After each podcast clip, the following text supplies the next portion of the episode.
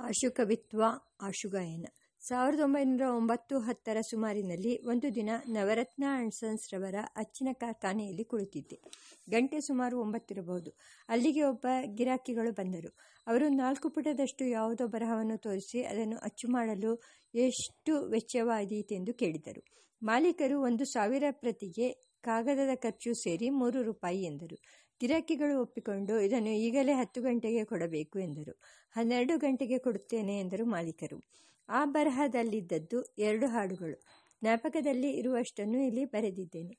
Bicycle, ಕಾಲ್ ತಪ್ಪಿದ ಮೇಲೆ ಫೈಸಲ್, ಬೀದಿಲ್ ಹೋಗೋರ್ ಗಮ್ಮತ್ ಪೊಲೀಸ್ನವ್ರಿಗೆ ಕಿಮ್ಮತ್ತು, ಹೀಗೆ ಮೂರು ನಾಲ್ಕು ಚರಣ. ಓಟವ ನೋಡೈ ಮೋಟಾರ್ ಗಾಡಿ, ಇದೇ ದೇವತಾ ವಿಮಾನ, ನೋಟ ನೋಡ್ತಾ ಬೆಪ್ಕಿಪ್ಪಾದ್ರೆ ಕೈಕಾಲ್ ಗಾಯ್ತದೆ ಊನ. ಊನ ಆದೋರ್ಗ ಶಿವನಾಗ್ನಾದರೆ ಕೂಡ್ಲೇ ಒಯ್ತದೆ ಪ್ರಾಣ. ಹೀಗೆ ಮೂರು ನಾಲ್ಕು ಚರಣ.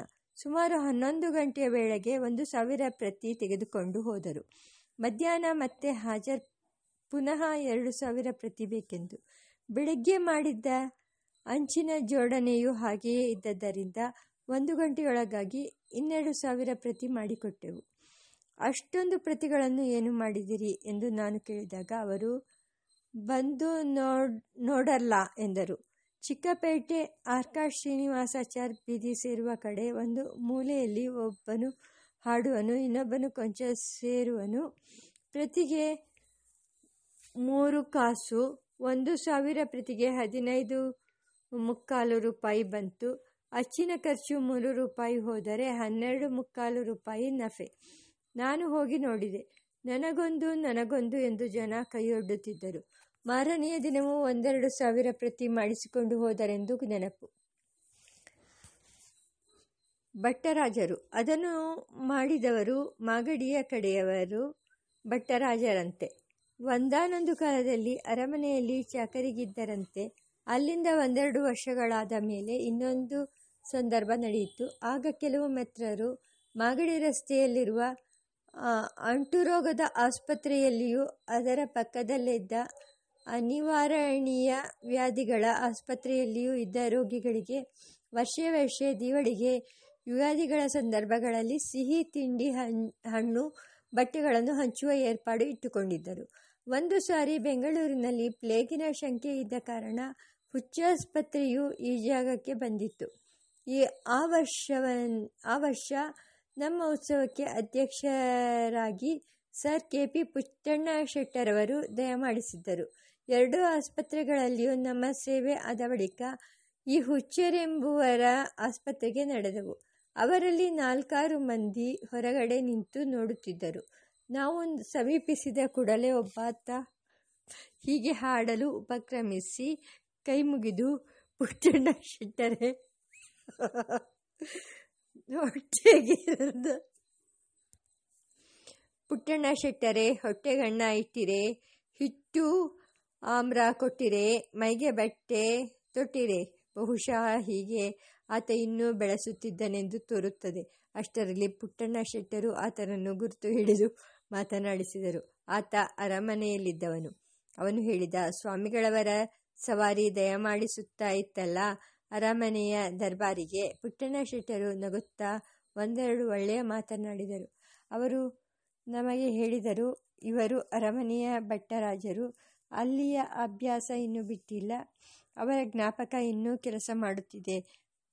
ಕೃಷ್ಣಪ್ಪನೆಂಬವರೊಬ್ಬರು ನನಗೆ ಅತ್ತೆಯ ಮನೆಯ ಕಡೆಯ ಬಂಧುಗಳು.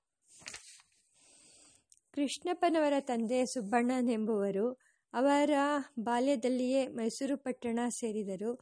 ಅವರ ಹುಟ್ಟೂರು ಬೇರೆ ಮೈಸೂರಿನ, ಬೇರೆ ಮೈಸೂರಿನಿಂದ ದೂರವಾದದ್ದು.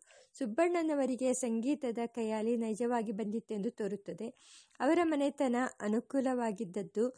ಮನೆ ಜಮೀನು ಮೊದಲಾದ ತಕ್ಕಮಟ್ಟಿಗಿದ್ದದ್ದಲ್ಲದೆ ಬದು, ಬಂಧು ಬಳಗವೂ ದೊಡ್ಡದಾಗಿತ್ತು. ಅವರೆಲ್ಲ ಸಭ್ಯರು, ಮರ್ಯಾದವಂತರು. ಸುಬ್ಬಣ್ಣನವರು ಅವರ ಹಳೆಯ ಜಾಡಿಗೆ ಬೀಳದೆ ಹೇಗೋ ಮನೆಯಿಂದ ಹೊರಟು ಅಲ್ಲಲ್ಲಿ ಕೆಲ, ಕೆಲವು ದಿವಸ ಇದ್ದು ಕಡೆಗೆ ಮೈಸೂರು ಪಟ್ಟಣ ಸೇರಿದರು. ಅಲ್ಲಿ ಸಂಗೀತ ಪಾಠ ಕಲಿತು ಹೆಸರಾದ ಮೇಲೆ ತಾವೇ ನಾಲ್ಕು ಕಡೆ ಸಂಗೀತ ಬೋಧಕರಾಗಿ ಜೀವನ ಸಂಪಾದಿಸಿಕೊಳ್ಳುತ್ತಿದ್ದರು. ಅವರಿಗೆ ಅರಮನೆಯ ಆಶ್ರಯವೂ ದೊರಕಿತ್ತು. ಕಾಲಕ್ರಮದಲ್ಲಿ ವಿವಾಹವೂ ಆಯಿತು. ಮೂರು ಮಂದಿ ಮಕ್ಕಳು, ಎರಡು ಹೆಣ್ಣು, ಒಂದು ಗಂಟು. ಆ ಮಗನೇ ನಮ್ಮ ಪ್ರಕೃತ ಪ್ರಸಂಗಕ್ಕೆ ವಿಷಯವಾದ ಕೃಷ್ಣಪ್ಪ ಎಂಬುವರು. ನಿತ್ಯೋದ್ಯೋಗ. ಕೃಷ್ಣಪ್ಪನವರು ಸಂಗೀತಾಭ್ಯಾಸ ಮಾಡಿದರು. ಆದರೆ ಅವರ ಬಾಲ್ಯದಲ್ಲಿಯೇ ತಂದೆ ಸುಬ್ಬಣ್ಣನವರು ದೈವಾಧೀನರಾದರು. ತಾಯಿಯೂ ತೀರಿಕೊಂಡಳೆಂದು ತೋರುತ್ತದೆ. ಅಕ್ಕ ತಂಗಿಯರಿಬ್ಬರೂ ವಿವಾಹಿತರಾಗಿ ಅವರವರ ಗಂಡಂದಿರ ಮನೆಯಲ್ಲಿದ್ದರು. ಕೃಷ್ಣಪ್ಪ ಧನಿಕರಾದ ಮತ್ತು ಅಧಿಕಾರಸ್ಥರಾದ ಅವಿರವರ ಮನೆಗಳಲ್ಲಿ ಸಂಗೀತ ಬೋಧಕರಾಗಿ ಕಾಲ ನೂಕುತ್ತಿದ್ದರು. ಅವರು ಮದುವೆ ಮಾಡಿಕೊಳ್ಳಲಿಲ್ಲ. ಆದದ್ದರಿಂದ ಸ್ವಂತ ಮನೆ ಎಂಬುದು ಇರಲಿಲ್ಲ. ಸಂಗೀತದ ಹುಚ್ಚು ಮಾತ್ರ ನಿರಂತರವಾಗಿತ್ತು ತಾವು ಸಾಧನೆ ಮಾಡಿಕೊಳ್ಳುವುದು, ಪಾಠ ಹೇಳಿಕೊಡುವುದು, ಒಳ್ಳೊಳ್ಳೆಯ ಕಚೇರಿಗಳಿಗೆ ಹೋಗಿ ಸಂಗೀತ ಕೇಳುವುದು ಇಷ್ಟೇ ಅವರ ನಿತ್ಯೋದ್ಯೋಗ. ಹೀಗೆ ಅರವತ್ತು, ಅರವತ್ತೈದು ವರ್ಷ ಕಳೆದರು ಅವರ ಜ್ಞಾ, ಕಳೆದರು ಅವರ ಜ್ಞಾತಿ ಸಹೋದರರೊಬ್ಬರು ಪ್ರಜಾಪ್ರತಿನಿಧಿ ಸಭೆಯ ಸದಸ್ಯರಾಗಿದ್ದರಿಂದ ವರ್ಷಕ್ಕೆ ಎರಡು ಸಾರಿ ಮೈಸೂರಿಗೆ ಹೋಗುತ್ತಿದ್ದರು. ಅವರು, ಆಗ ಕೃಷ್ಣಪ್ಪನವರನ್ನು ಹುಡುಕಿ ಪತ್ತೆ ಮಾಡಿ ಊರಿಗೆ ಬರಬೇಕೆಂದು ಕರೆಯುತ್ತಿದ್ದರು. ಕೃಷ್ಣಪ್ಪನವರು, ಆಗಲಿ ಬರೋಣ, ನನಗೆ ಇಲ್ಲೇ ಸರಿಯಾಗಿದೆ, ಅಲ್ಲೇನು ವಿಶೇಷ ಹೀಗೆ ಉಡಾಫೆ ಮಾತುಗಳನ್ನು ಆಡುತ್ತಿದ್ದರು. ಕಡೆಗೊಂದು ಸಾರಿ ಆ ಸಹೋದರರು ಕೃಷ್ಣಪ್ಪನವರಿಗೆ ಹೇಳಿದರು, ಅಯ್ಯ, ನೀನು ಎಪ್ಪತ್ತು ವಯಸ್ಸಿನ ಸಮೀಪಕ್ಕೆ ಬಂದಿದ್ದಿ. ಈಗಲಾದರೂ ನಿನ್ನ ಊರಿಗೆ ಬರಬಾರದೆ. ನಿನ್ನ ಉಪ್ಪಿನಲ್ಲಿ ಇಲ್ಲೇಕೆ ಅಗಸಾಟಲು ಪಡುತ್ತಿದ್ದಿ? ಊರಿನಲ್ಲಿ ನನಗೆ ಸೇರಬೇಕಾದ ಜಮೀನು, ಜಾಗ ಇದೆ. ನೀನು ತಿನ್ನುವ ಅನ್ನವನ್ನು ಅದು ಕೊಡುತ್ತದೆ. ಈಗ ನಮ್ಮ ಮನೆಯಲ್ಲಿ ಒಂದು ಹೊತ್ತಿಗೆ ಇಪ್ಪತ್ತೈದು ಮೂವತ್ತು ಜನ ಊಟ ಮಾಡುತ್ತಾರೆ. ನೀನು ಯಾರಿಗೂ ಭಾರವಾಗುವುದಿಲ್ಲ. ಹೀಗೆ ಬಹುವಿಧವಾಗಿ ಹೇಳಿ ಅಣ್ಣನನ್ನು ಒಡಂಬಡಿಸಿ ತಮ್ಮ ಊರಿಗೆ ಕರೆದುಕೊಂಡು ಬಂದರು. ಮರಳಿ ಊರಿಗೆ ಅಲ್ಲಿ ಕೃಷ್ಣಪ್ಪನವರು ಒಂದು ಸಂದರ್ಭದ ವಿನ ಎಲ್ಲ ವಿಷಯದಲ್ಲೂ ಸಮಾಧಾನವಾಗಿದ್ದರು. ಬೆಳಿಗ್ಗೆ ತಮ್ಮ ಜ್ಞಾತಿ ತಮ್ಮಂದಿರ ಜೊತೆಯಲ್ಲಿ ತೋಟಗದ್ದೆಗಳಿಗೆ ಹೋಗುವುದು, ಕಾಡು ಹರಟೆ ಹರಟುವುದು ಬಟ್ಟೆಗಳನ್ನು ಶುಭ್ರವಾಗಿ ಒಗೆದುಕೊಳ್ಳುವುದು ಪರಿಟವಣೆ ಹೇಳಿಕೊಂಡು ಭೋಜನ ಮಾಡುವುದು ತಮ್ಮ ಅನುಭವಗಳನ್ನು ಹೇಳಿ ನಗಿಸುವುದು, ಹೀಗೆ ಖುಷ್ಬಾಷ್ ಮನುಷ್ಯರಾಗಿದ್ದರು.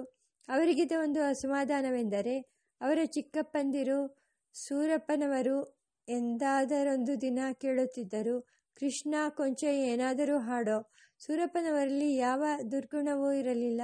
ತುಂಬ ಆಚಾರಶೀಲರು, ತೆಲುಗು ಭಾರತ ಭಾಗವತಗಳಿಂದಲೂ ದೇವರ ನಾಮಗಳಿಂದಲೂ ವಾಕ್ಯಗಳನ್ನು ಪದೇ ಪದೇ ಉದಾಹರಿಸುವರು, ಕೊಂಚ ಕೊಂಚ ಹಾಸ್ಯ ಮಾಡುವರು. ಬಹು ಮೃದುವಾದ ಮನಸ್ಸು ಒಂದು ದೃಷ್ಟಾಂತ ಹೇಳುತ್ತೇನೆ. ಫಲಾಹಾರ ಕುತೂಹಲ. ಸೂರ್ಯಪ್ಪನವರಿಗೆ ವಯಸ್ಸು ಎಂಬತ್ತು ಎಂಬತ್ತೈದರಲ್ಲಿತ್ತು. ಅವರ ಮನೆಯಲ್ಲಿ ಅವರ ಅಣ್ಣಂದಿರ ಮತ್ತು ಇತರ ಹಿರಿಯ ಬಂಧುಗಳ ಸೊಸೆ ಮೊದಲಾದ ಸ್ತ್ರೀ ಜನ ನಾಲ್ಕೈದು ಮಂದಿ ಮಡಿ ಹೆಂಗಸರಿದ್ದರು. ತಮ್ಮ ಸ್ವಂತ ಸೊಸೆ ಆ ಮಡಿ ಹೆಂಗಸರನ್ನು ಆಧರಿಸಿ ಉಪಚರಿಸಬೇಕೆಂದು ಮುದುಗರ ಆಸೆ. ಆದರೆ ಸೊಸೆಗೆ ಈ ಮಾತನ್ನು ಸ್ಪಷ್ಟವಾಗಿ ಹೇಳುವುದು ಅನುಚಿತವಾದೀತು. ಆಕೆ ಬಹಳ ಒಳ್ಳೆಯವಳು. ಆದರೆ ಆಕೆಯ ಉಪಚಾರವನ್ನು ಆ ಮಡಿ ಹೆಂಗಸರು ಸ್ವೀಕರಿಸಬೇಕಲ್ಲ.